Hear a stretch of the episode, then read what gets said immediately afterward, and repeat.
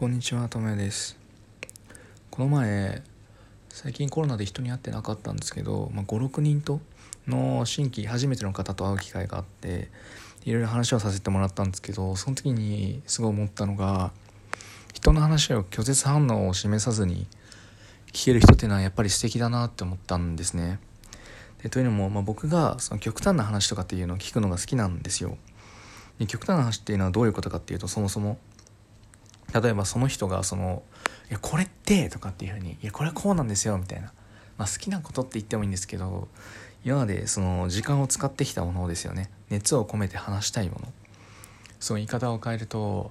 そうですね TED とかで TED Talk とかで言われてるのがあの自分の心なんだっけえっ、と自分の心が踊る瞬間はみたいな。っていうふうに聞かれた時に答えること。自分の心が踊り出す話題は？って言われてそれはねっていうふうに言えるものですね。そうそうそうそう。とかっていうのを聞くのがすごい好きなんですよ。でなんでかっていうとそれって、まあ、その人が時間を費やしているものなわけですよね。事柄ですよね。でやっぱり人生って時間何に時間を費やすかで決まると思ってるんですよ。その比重というか。でかさで決まるというふうに僕は思っているのでそれを考えるとたくさん費やしているってことはそれだけ情熱があり情熱が生まれてたりとか楽しいと思っているんじゃないかなと思うので、まあ、そういう人の話ってすごい価値があると思うんですよね僕は。まあ、僕もそういう話をするのが好きなんで、まあ、そう思っちゃってるだけかもしれないですけど僕はすごい価値があるなっていう参考になるなってそこから学ぶことが多いなって思うんですね。なんですけど、まあ、こういう極端な話をする人というかそういうのを持ってる人って多分経験したことあると思うんですけど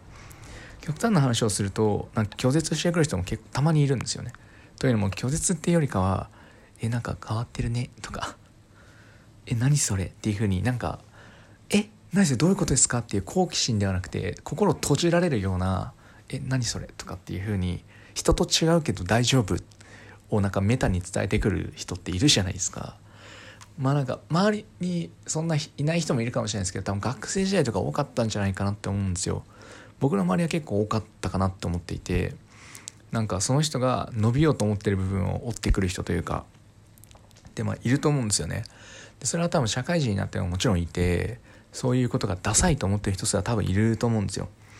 みんなと同じがいいと思ってる人がいる。で僕はそういう人の方が好きじゃないんですね。別にそれを悪とは言わないですけどこちらのことをそういうふうになんか拒絶してくるのは違うんじゃないって思うんですよ。でただこの前話した人たちっていうのは全員にそれがなかったんですね。そうみんながみんなは僕も極端な話を結構しがちなのでなんですけどその話をすごい聞いてくれて質問とかもしてくれてなんかその何て言うんですかねもうあちゃんと聞いてくれてるなって思えるんですよこちらが。で嫌な顔もしてなくてもちろんつまんない話もあったかもしれないんですけどだとしても気持ちよく話させてくれたんですね。でこれって本当大事だなと思っていてそう僕も誰かと話をする時で相手がそういうふうに話をしたいってなった時に多分みんな拒絶された経験があるだろうからこそ拒絶しないように拒絶しないっていう言い方よりかはそうあここでは話していいんだってこういう話をしていいんだって思える環境づくりをしたいなってすごく思ったんですよ。やっぱり話しづらい相手とにそのなんかいい話というか自分にとって大事な話ってあんましたくないと思うんですよね。まあ、だからこそそのあ何て言うのかな楽しいもっと話したいって思わせるような人間になりたいなって思ったんですよね。ちょっと尻まだ尻滅裂ではあるんですけどその極端な話っていうのをあ話してもいい人なんだって思われるようなもちろん一般の話もできますけど極端な話でも全然大丈夫それがそれこそ聞きたいんだよっていう風なモチベーションでいたいなと思うんですよ。でじゃあどうやってこのモチベーションであったりとかこういうスタンスっていうのでキープできるのかなっていうふうに考えたんですその時に。そのいろんな人に会った時にみんな開かれてるみんないい人たちだったんでなんでなんだろうと思って。でそれはやっぱりいくつかあると思うんですけど最大は自分も極端であるべきだと思うんですよ。ずっと。何かに何かを一つなんか一つでも二つでも極端に話せるものを持っておくと。そうすると極端に話すことの楽しさだったりとか、まあ、分かりますよね。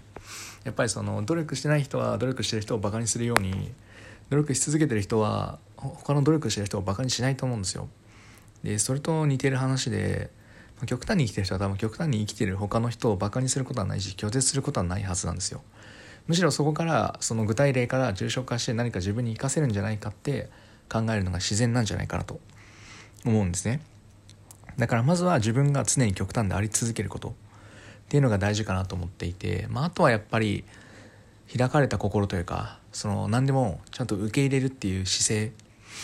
ていうのが何よりも大事ででこれはその柔軟な思考とも似ていて、まあ、自分の信念であったりとかっていうのが強すぎると、まあ、人の話をちゃんと聞けないというか受け入れつける前に弾き返してしまう人も多分結構いると思うんですよね。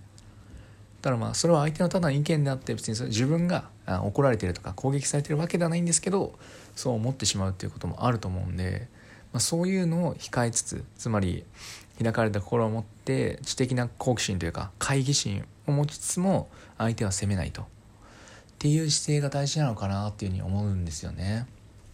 なのでやっぱり僕も今後、まあ、いろんな人と多分会っていっていろんな人の話を聞く上で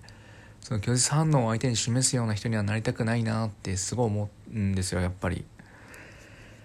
ですしそういう態度をとってしまうとその他人の一時情報である極端な話を聞く機会が減ってしまうわけですからもう機会損失ですよね。なのでそういうのも控えつつ自分も極端に生きていってそのやっぱりこういう生き方をしてるっていうのを自信を持ってでかつそういう人と一緒に入れるような僕みたいな人とか他の人みたいな、まあ、僕は別にすごいわけではないですけどとかっていう人とあの似通った人と一緒に入れるようなついあの近くに寄せれるような感じで一緒に入れればいいなと思うのでいや是非そうですね。うん。何が言いたいのかっていうとうん。その拒絶反応を示さずに人の話をちゃんと聞ける大人になりたいですねという話です。すいません。ちょっと尻滅裂になりましたがそういうことなんです。すごい大事だと思うんで僕はちょっと今後常に意識していきたいと思います。以上です。ありがとうございました。ではまた。